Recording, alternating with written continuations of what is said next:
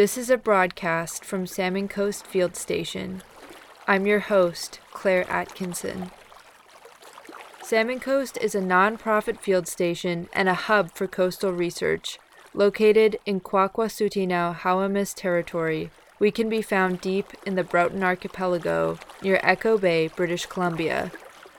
Salmon Coast supports innovative research, public education, community outreach, and ecosystem awareness to achieve lasting conservation measures for the lands and waters of the Broughton Archipelago and surrounding areas. We do a lot of work on the interaction between sea lice and juvenile salmon in salmon farms.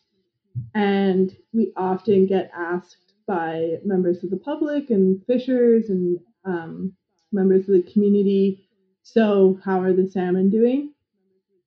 And that's like a really simple question with a deceptively complicated answer. And so, this project was kind of conceptualized to uh, come up with a better answer for that question and one that was grounded in the data that we have available. All along the coast of the Pacific Northwest, wild Pacific salmon act as symbol and embodiment of the interconnectedness of coastal ecosystems. They link bears and whales as a shared food source. They are a bridge between ocean and forest, migrating marine nutrients into coastal soil, and they have bonded people to rivers and the sea for thousands of years. From the awe they inspire to the lives they sustain, salmon are personally important to many. This interest and concern is reflected in the efforts of communities, governments, and science to better understand and manage natural populations of salmon, which have declined in numbers dramatically in the past 50 years. Despite this attention, monitoring of salmon stocks is on the decline, and assessments of population health in many regions of the coast are not publicly available. To help fill this gap, Salmon Coast Field Station has just released an assessment of the current state of wild Pacific salmon populations in our local region within Kwakwaka'wakw territories. This includes populations in the Broughton Archipelago, northeast Vancouver Island, as well as some south coast mainland inlets. Joining me to chat about the report is Emma Atkinson, a young biologist from Vancouver who has spent much of the last five years working at Salmon Coast. She did the bulk of the analysis and writing in this report, along with Salmon Coast board members Andrew Bateman and Stephanie Peacock. Emma is also currently working on a graduate degree at the University of Alberta, researching spot prawns. I should maybe mention that Emma is my older sister, so I'm especially proud and excited to talk to her about this project. We'll talk about the context and findings of this report as well as her personal experience working on it. Hey, Emma. Hey, Claire. um, just to kind of frame this, can you provide a little bit of context about salmon biology? Like, what species of salmon are we talking about? And can you also just give an overview of the salmon life cycle? Yeah, yeah. So on the Pacific coast of Canada, uh, there are five main species of Pacific salmon. So that's different than the Atlantic ones you might find on the East Coast. Uh, and so there's sockeye, chinook, uh, chum, coho, and pink salmon.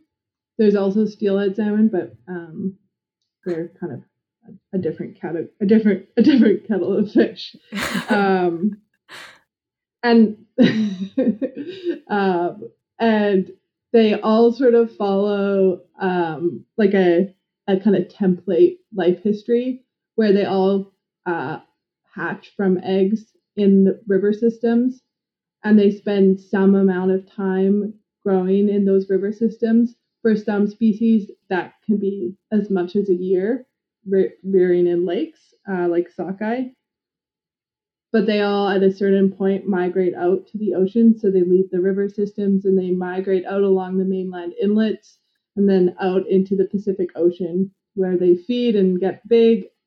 And then after some number of years, and again, it depends on the species, and even within species, there's variation, they come back to the same river that they left and they that's when they reproduce. So we call it spawning, which is when they lay their eggs and fertilize them. And then there's of course kind of variation around that template. This report it says it's the state of the salmon in DFO management area 12. Can you explain what area 12 is and where it is in British Columbia? Yeah. So um, DFO that's an acronym for Fisheries and Oceans Canada, which is the federal uh, government body responsible for managing fisheries um, and, and kind of anything to do with the ocean is their their domain. So things in the river are um, not their responsibility. That's provincial, and that's kind of a lot of detail. But the the units that they manage are called areas. So the full name is like a statistical management area. And all that means is that they basically cut the coast up into um, different blocks and they call those areas and then they're all numbered. So area 12 is just a geographical unit um, that encompasses the northeast of Vancouver Island, the Broughton Archipelago, and then the mainland inlets that are sort of in line with that region so in this report, there's talk, and I guess any uh, fisheries assessment, there's talk of like fish stocks. So can you clarify uh, what is meant when a report says a salmon stock? Is that a population in a river or something different? So, a stock is the word that's used by typically fisheries scientists or managers and it refers to the unit at which a population of salmon are um, assessed and managed. Um, so, for example, this might mean setting the quota for how many fish can be caught from a particular stock. And they're usually species specific and then regionally specific. So, you define a stock um, differently depending on the type of question you're asking. So here we're considering a stock, or we'll also use the word population as the salmon of a given species that return to a given river system and breed together there. And why do you think it's important to assess uh, po- salmon populations at a stream level? One of the big goals of this report and this work was to assess and present the status of salmon at the scale that uh, communities and title holders most frequently interact with them. And so, if you are making a fisheries management decision, it might be totally reasonable to consider uh, populations at, say, an area level. And so, you might just be interested in the status of all pink salmon in Area 12. But I think as many uh, people who live in Area 12 would would kind of um, put forward. They interact with salmon at the level of the river often, and so they might mm. be more interested in how specifically the salmon of a given river are doing. Can you uh, talk a little bit about what a stock assessment actually is? Like, what is it that you did to produce these findings about the health of these populations? We were interested in um, kind of two pieces of information. So the first piece of information was the status of abundance. So how many fish are there currently in these populations? And then the second indicator, which is uh, kind of a newer indicator that's not used in a lot of stat- status assessments, was what we call a measure of resilience. So this isn't necessarily how many fish there are, but rather what is the capacity of that population to rebound from low numbers. So in our case, we use two indicators to evaluate the status of a population. And for both indicators, we were interested in a fairly simple, um, a fairly simple way of classifying status. So we just classified them as green, or, which would correspond to good, amber, which would correspond to fair, or red, which would correspond to a population that was of poor status. You also looked at whether populations are displaying trends of increasing or decreasing resilience. Yeah, that's true. So, um, kind of our two core indicators were how many fish are there and how resilient are they. But because we have um, data that go back in time, we also were able to very qualitatively look at what the trend in that resilience has been, uh, because the resilience of a population varies over time. And so there are some populations that might have maintained a high level of resilience uh, for as long as we have data, whereas there are other populations that maybe started out at higher resilience than they are currently. That's a very succinct answer. So, just before we get into the findings of this report, can you describe how uh, these data get collected? They're they're collected on an annual basis, but where do they come from? Yeah, so a huge amount of work goes into uh, the re- the information in this report before it even reaches my computer. Every fall, um, streamwalkers go out into the area, so area 12 in this case, and the each stream that's counted is surveyed either by someone who walks up the stream or river counting the salmon as they walk, or for some of the bigger systems um, where you actually can't walk up a river, they do what's called helicopter surveys, and they're exactly what they sound like. A helicopter does a survey where they fly up the river system and estimate the abundance from from an aerial point of view. Wow! So they're counting salmon from the sky. Yeah, yeah, they're counting salmon from the sky. Um, yeah, so they're counting salmon from the sky or from in the river, and they do surveys throughout the fall. So they'll start kind of in the end of August, and then they'll do multiple surveys throughout the fall to try and capture the full return. And you get this estimate of how many fish came back to a river in a given year for a given species. So some rivers have multiple populations. They might have a pink population and also a chum population. Um, and so those would both get counted. How did sorry, how did they ID fish from the sky though? like can they tell the difference between a pink or a chum from a helicopter? That's a really great question. I have never I have never been the helicopter counter myself, but I think it kind I think it does kind of get at like a really important part of this is like there is uncertainty the moment you start counting the salmon because like as you might imagine uh, these helicopter counts are are sort of like our best way of counting them. So, zooming out again, uh, let's talk about the findings. I know that this is kind of a hard question, but can you give a kind of general picture of salmon in the Broughton? How are they doing?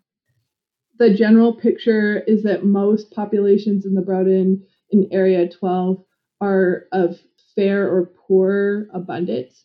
So most populations fell in that amber red zone for abundance. But on the resilient side, most populations that we were able to assess for resilience fell in the amber green zone, so that fair or good zone. And really, what that means is that there is cause to be worried about abundance levels and, and about the status of abundance for salmon populations in Area 12. But um, the kind of silver lining is that there seems to be higher levels of resilience. So that just means that even though numbers are low in in kind of many cases, um, there's there's evidence that if we ease up on some of the stressors, that there is the resilience to rebound. And even though on the whole, uh, most populations in terms of abundance are just doing fair or poor, are there any uh, species or populations that seem to be doing what you would call good? Like, are there any um, bright lights? Certainly, yeah. So the overall picture is of of fair or poor, but within species, there's a lot of variation. So for pink populations, um, some populations are doing very well and some populations are not doing well. It's quite a mixed bag. Uh, whereas for chum, um, chum populations, we're doing of the populations we assessed, of the species we assessed against abundance and resilience, they were the the kind of most worrying species in terms of their trends and resilience. But even within that species, and this, in my opinion, kind of gets at why it's valuable to consider things at a river level, even though overall the picture for chum is worrying. There are a couple really bright lights, and one of those is um, at least kind of based on the data we had for our assessment, Viner Sound Chum are a population that followed this trajectory downwards in both abundance and resilience for many years, but more recently appear to be recovering and have have kind of this increasing trend in both abundance and resilience over the last decade or so. Um, and Viner Chum, for those of kind of for those who are unfamiliar with this area of the coast, Viner Chum uh, are one of the really important chum populations um, to to the people, the title holders, and the community that that live there. So why would it be that some populations are doing better than others? Like there's this incredible variety um, in the health of individual rivers. What's causing that? That's kind of the big question. Everyone everyone wants to know what single thing uh, drives the populations, uh, like drives drives the well-being of salmon populations. And and the complicated answer is that it's a real mix. But a couple of the important things are um, stream level conditions. So um, salmon require a certain type of river environment to be able to spawn. And depending on how you affect that environment and that might just be due to um, like normal environmental variation year to year or it can be influenced by things like logging. If that river environment changes and you have fewer um, juvenile salmon that survive to leave the river, that can contribute to river level patterns in abundance. And and then the kind of big part that we're still we we really still don't totally understand is what happens once they leave the rivers. So once they leave the rivers, um, there's this kind of very multifaceted migration where they experience many different environments on their way from river to ocean. And along that migration route, they also experience many different stressors. So, in the Broughton Archipelago, one of those stressors um, are the presence of open ocean salmon farms.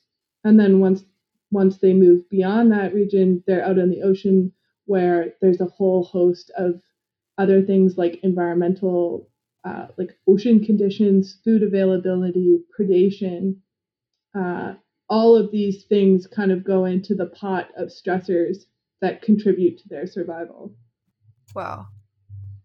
it's a wonder any of them come back at all. It kind of is. um, so kind of zooming out again. Um, I know that the report doesn't isn't necessarily targeted at answering this question, but can you talk about what would need to happen for salmon in the Broughton to be just given the opportunity to bounce back in general? It's really hard to um, to prescript to kind of give particular prescriptions based on um, this report and part of that is because we assessed the patterns in abundance, but we didn't formally analyze the factors contributing to those patterns. So um, we know qualitatively what factors do drive patterns in abundance. We know that the uh, ocean conditions in when they go out um, and the fact that the ocean is warming and, and the environment is changing, we know that that uh, plays a role in the abundance and resilience of populations. We know that fishing plays a role. uh, there's there's strong evidence that the presence of open net salmon farms plays a role. There's evidence that logging plays a role. So I've kind of listed off all of these things, and they're all stressors that uh, theoretically, if if we eased off on those stressors, th- that's the kind of thing that gives uh, populations the capacity or kind of the the space to rebound. Um, and it probably depends for different species and for different populations. I think that for um, an assessment at this kind of more local community scale, climate change is an existential threat that we all have to reckon with. Um, but I think there's a real interest in local scale action that we can that we can kind of do on the ground in Area 12, and um, the best the best role for this report in that context is to provide a kind of baseline information on well which populations should we be most worried about?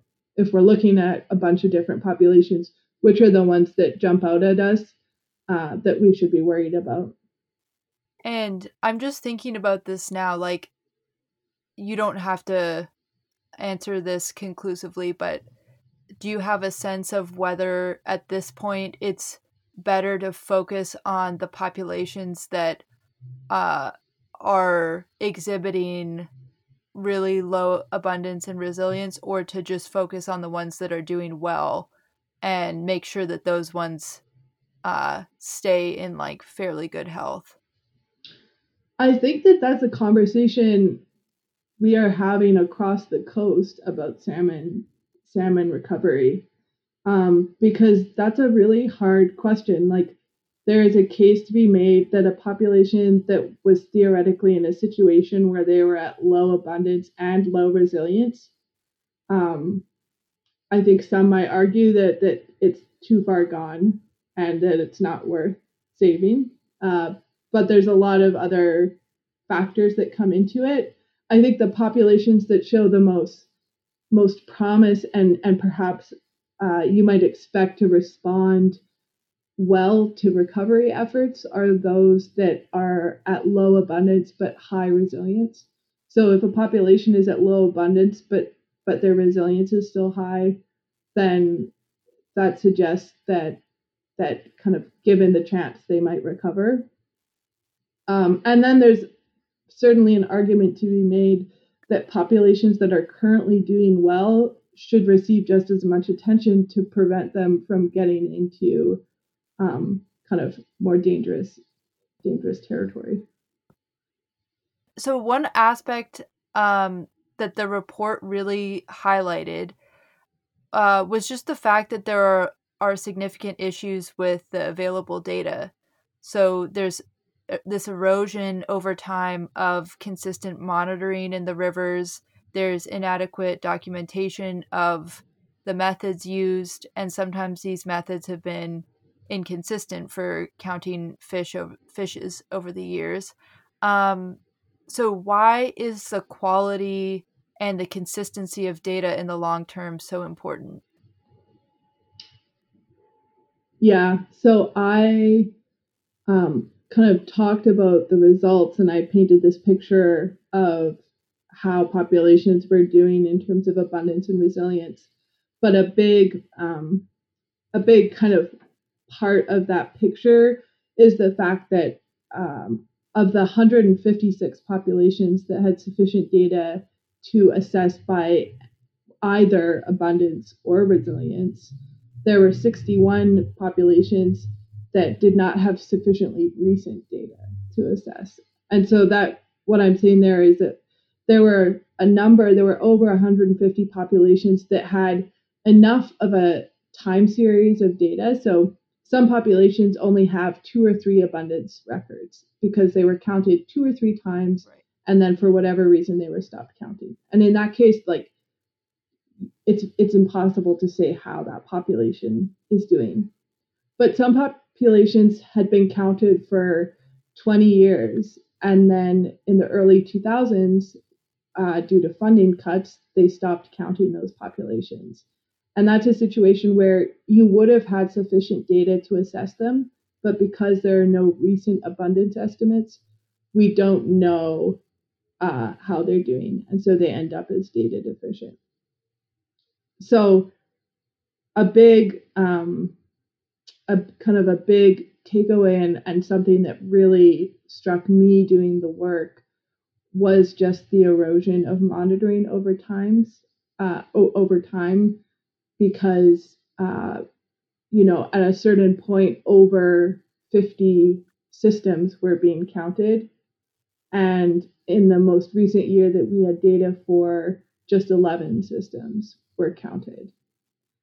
Um, and that's a pattern and we're making we... like more and more defining decisions based on less and less data. Yeah.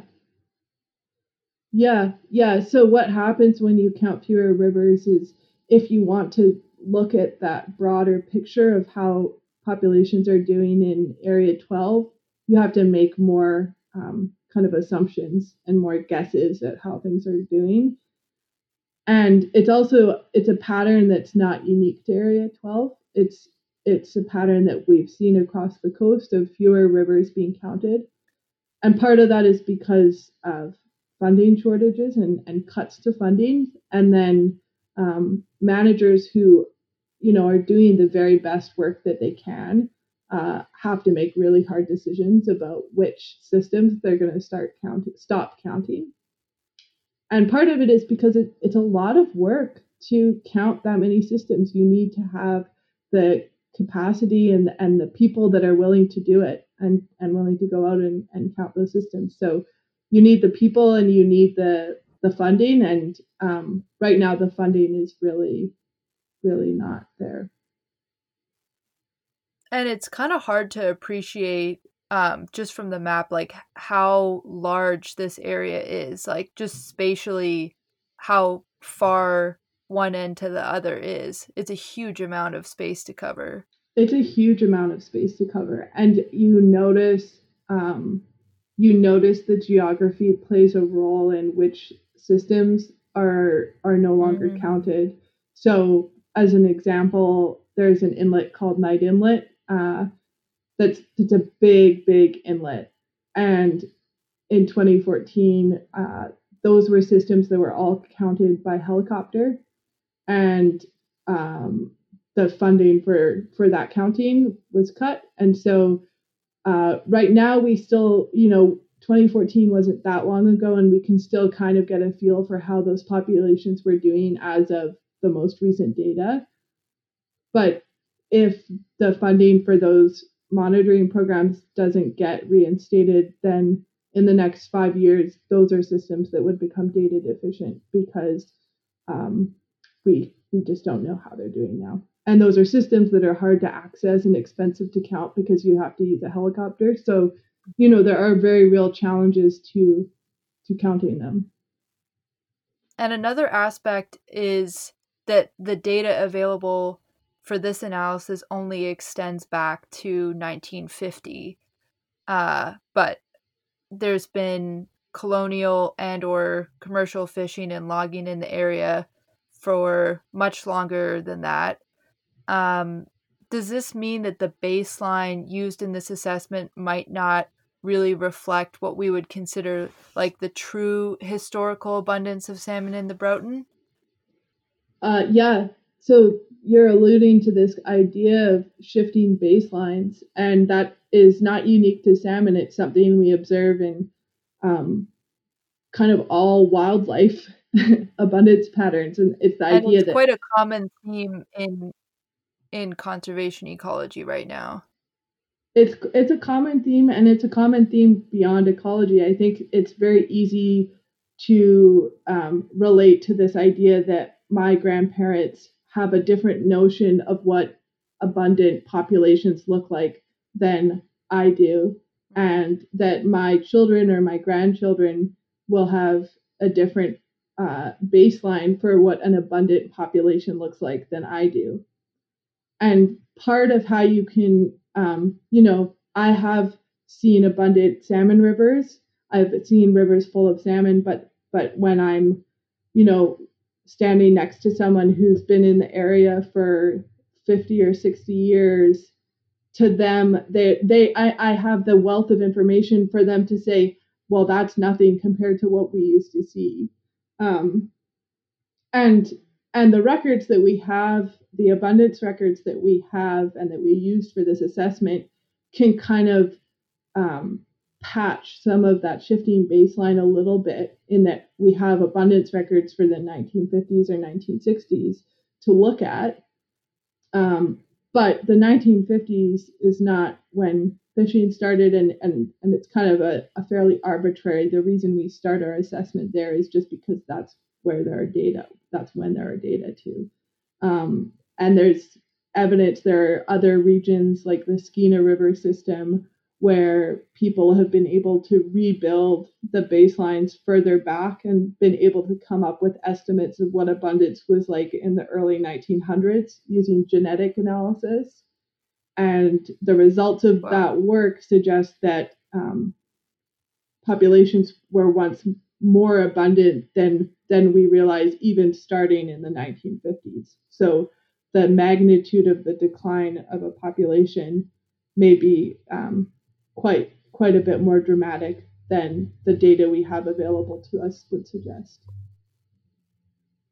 And I mean, it could theoretically go either way. I'm I'm saying that because often that is the case. Often we realize that there has been a larger decline, but in theory, it could be the other way. It could be that populations used to be much smaller. Um, but the, the kind of main point is that we just don't know because we don't have the data. Right. Um, and something that was mentioned the re- in the report that I found kind of interesting is the fact that as time goes on, more and more of the time series that's used for these assessments uh, is for years when abundance was relatively low, as it's been in recent years. And so slowly there might be this shift in the benchmarks that we use. So at some point, like green lighting a population saying that it's in good health um, would be acceptable for lower and lower abundances. Is that true? Yeah, yeah. So, yeah, it is true, and it's something that um, I know we struggled to get around, and I it's something that a lot of fisheries biologists and salmon biologists are are still figuring out how to deal with is is um, the kind of the way these assessments are done. We set thresholds for what we decide is green or amber or red based on the historical time series that we have available to us.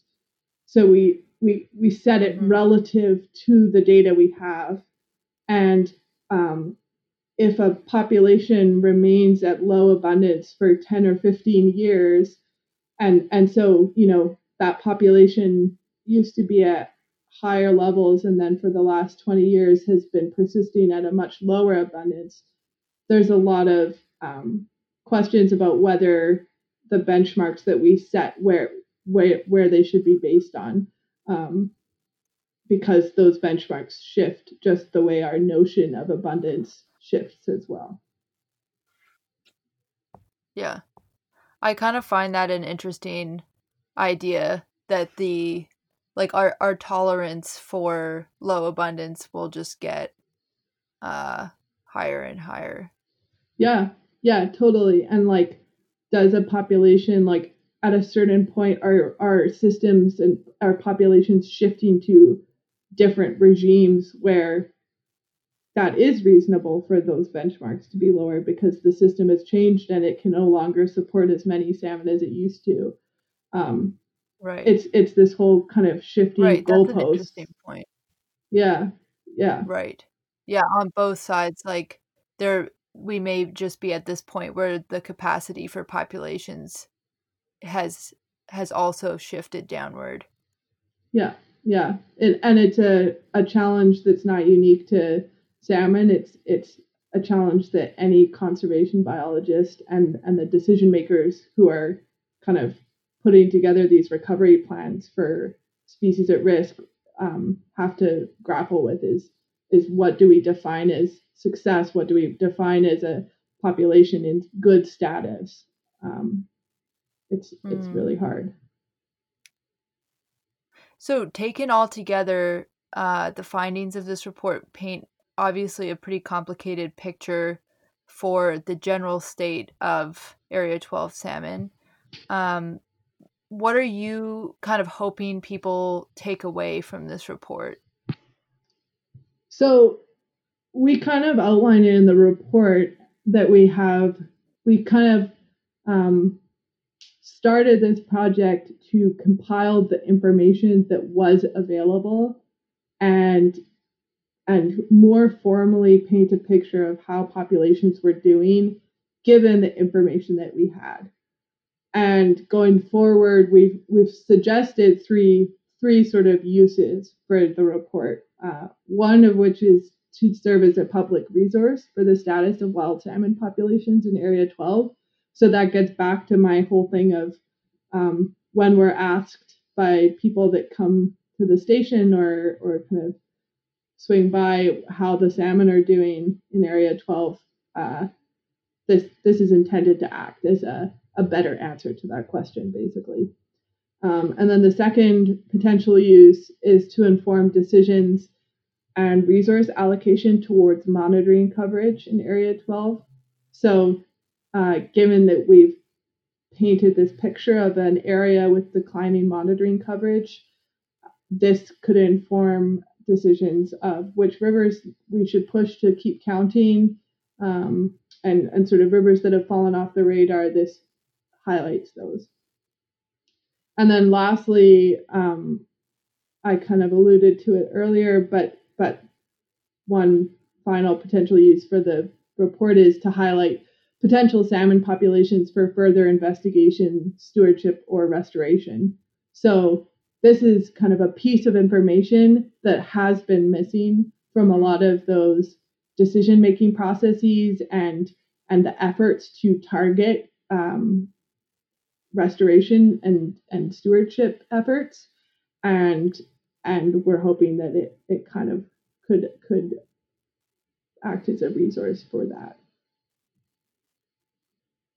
And it's interesting it it feels like the report is kind of hopeful in that way as well because it's uh it feels like it provides people op- with opportunities to direct their efforts in a way. It's like here's a document that can help you decide where um, to target your efforts if you're interested in working on Broughton salmon. Yeah, yeah, exactly. We try the this report does not answer the question what should we do to recover salmon, but it answers a really important question, which is given current efforts and, and given potential future efforts to uh, help recover these populations, which are the populations to look at? Which are the ones that we should be worried about? Which are the ones that look like they're doing pretty well?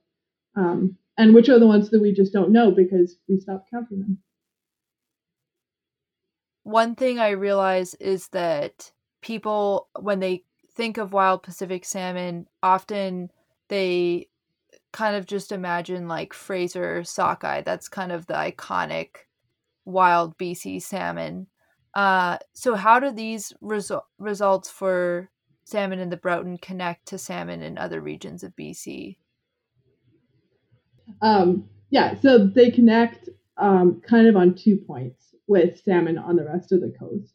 One really clear way they connect is in the data deficiency and and kind of the eroding trend, the fact that fewer and fewer systems are being counted and that's true across the coast. Um, that we we have a, a less clear picture in that way. Area 12 is kind of unique in that we we are very we really think of Fraser sockeye as our um, distinct sort of BC salmon, and Area 12 has um, a few sockeye populations, but it has a lot of it's kind of known for its abundant pink and chum populations. So it differs in that way. But one thing that's um, important to, to sort of emphasize is that the the Fraser sockeye juvenile salmon that migrate out to the ocean at a certain point, their trajectory um, merges with the trajectory of the salmon in Area 12. And so, just as the trajectory merges, so too do the stressors that they faced. And a lot of the stressors that I've mentioned, like open ocean salmon farms and uh, changing environmental conditions in the in the ocean and changing prey conditions and predator conditions, all of these stressors are are um, ones that are kind of affecting the salmon in Area 12, but also the Fraser sockeye that we're care about and, and are talking a lot about right now.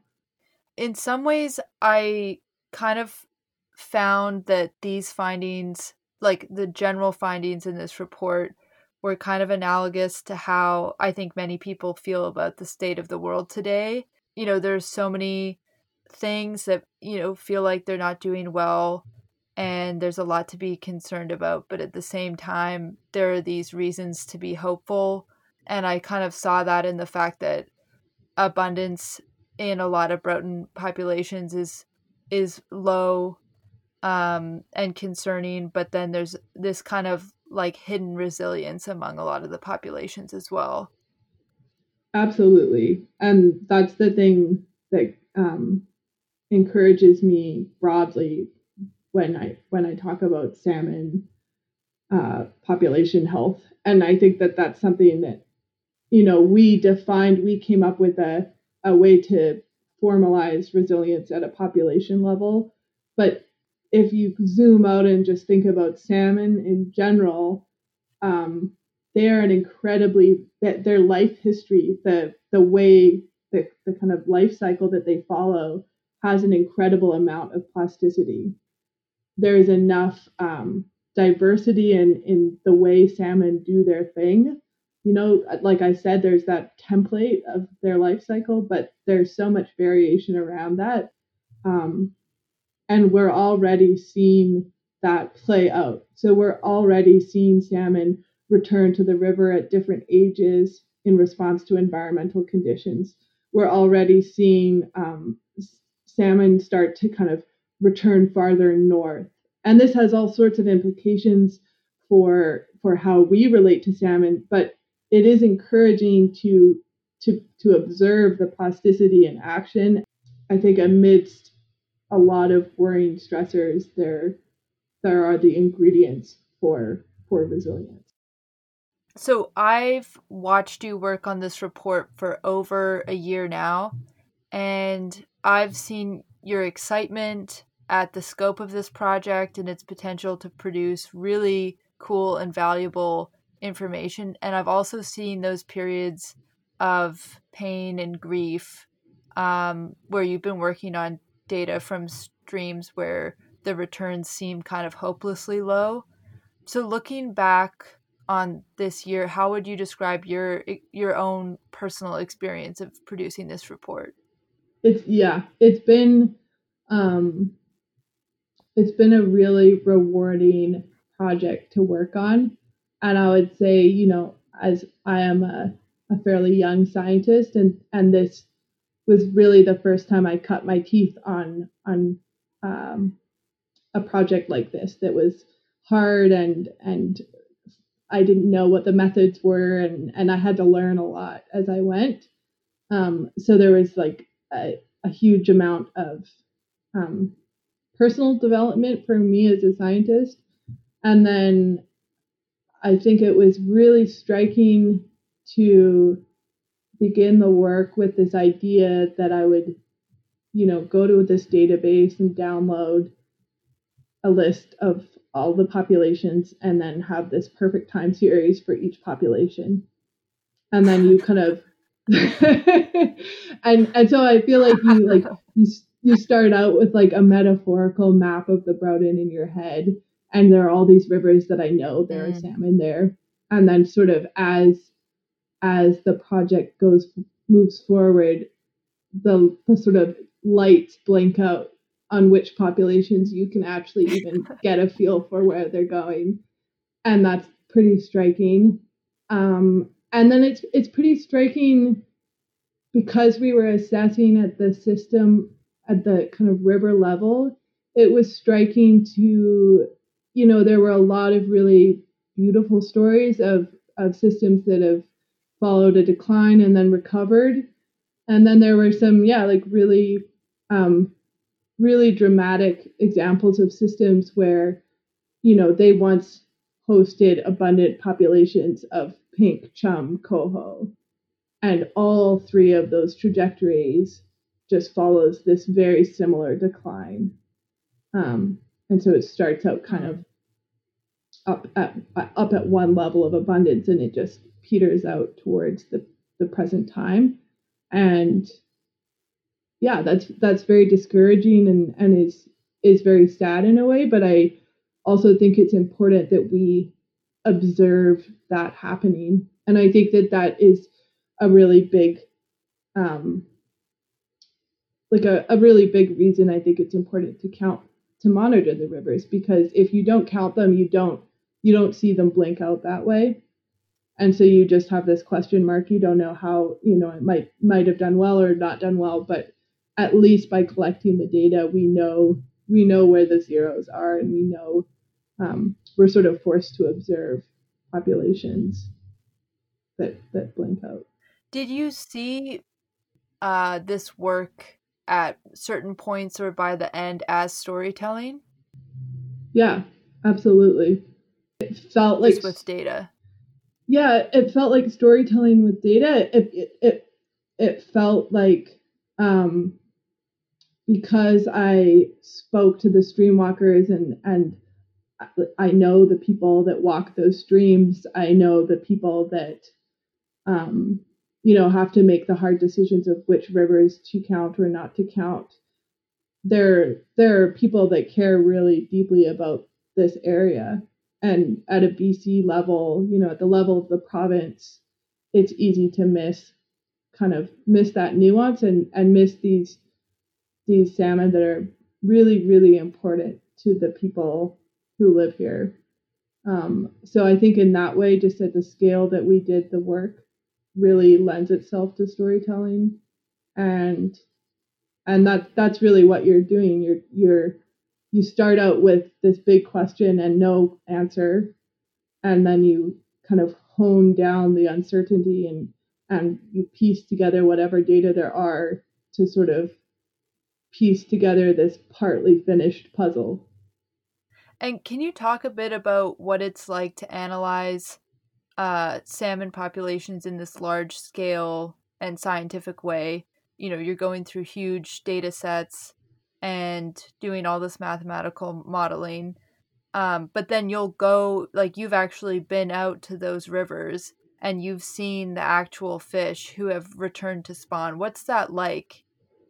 It's really hard to put into words. Um, I, when I started the work, some of the rivers I was very familiar with, and some of them were just completely nebulous to me. And then um, this summer, as I was actually working on on the prawn fishery, so not even working on salmon, and but because of it, we ended up going all the way up Knight Inlet, which is that big inlet I was talking about, and um, we had some time and we we kind of visited those rivers. And it's it's incredible to to pull up to the Ahnuhati River and you've seen that name on you know four different spreadsheets and you fit you know you've been looking at the data for the salmon that come back to those rivers and then and then to actually see the mouth of it. And it's just this beautiful beautiful river.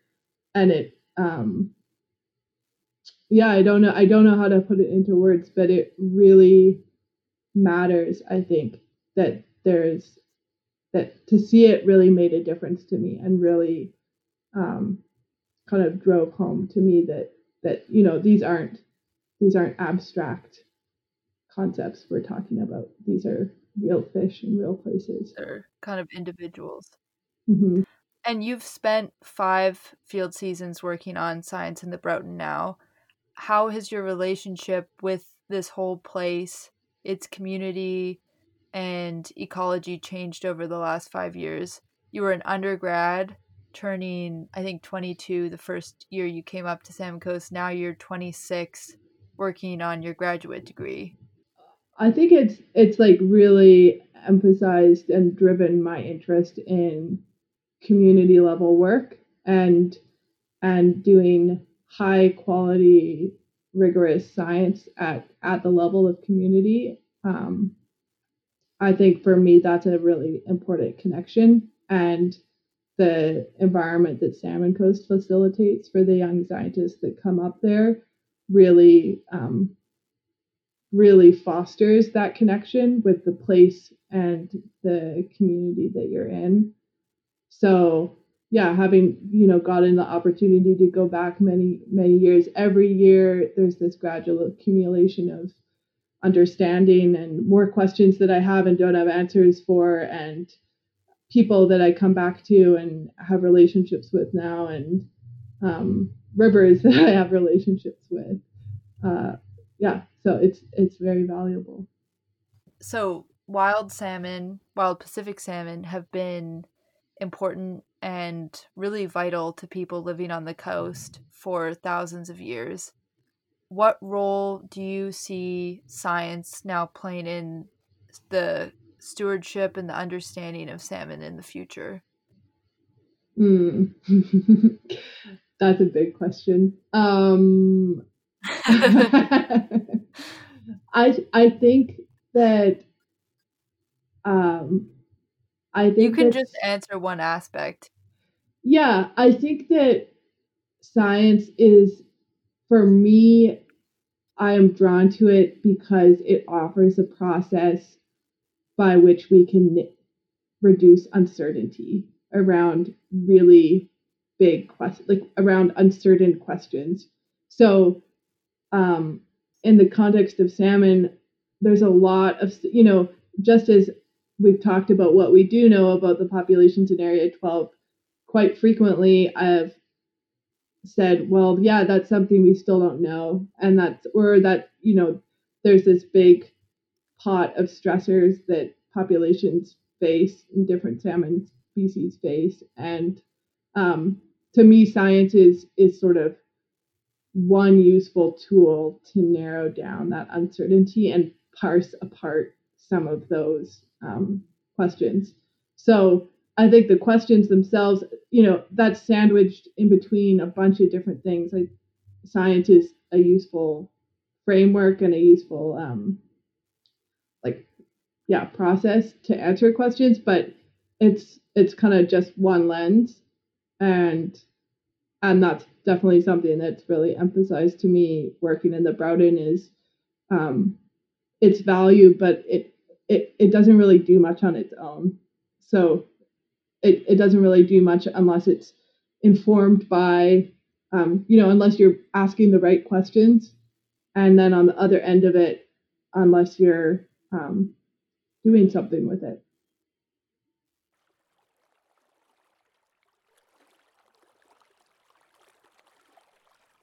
You've been listening to a conversation between Emma Atkinson and myself, Claire Atkinson, about Salmon Coast Field Station's latest publication on the status of Pacific salmon in Fisheries Management Area 12.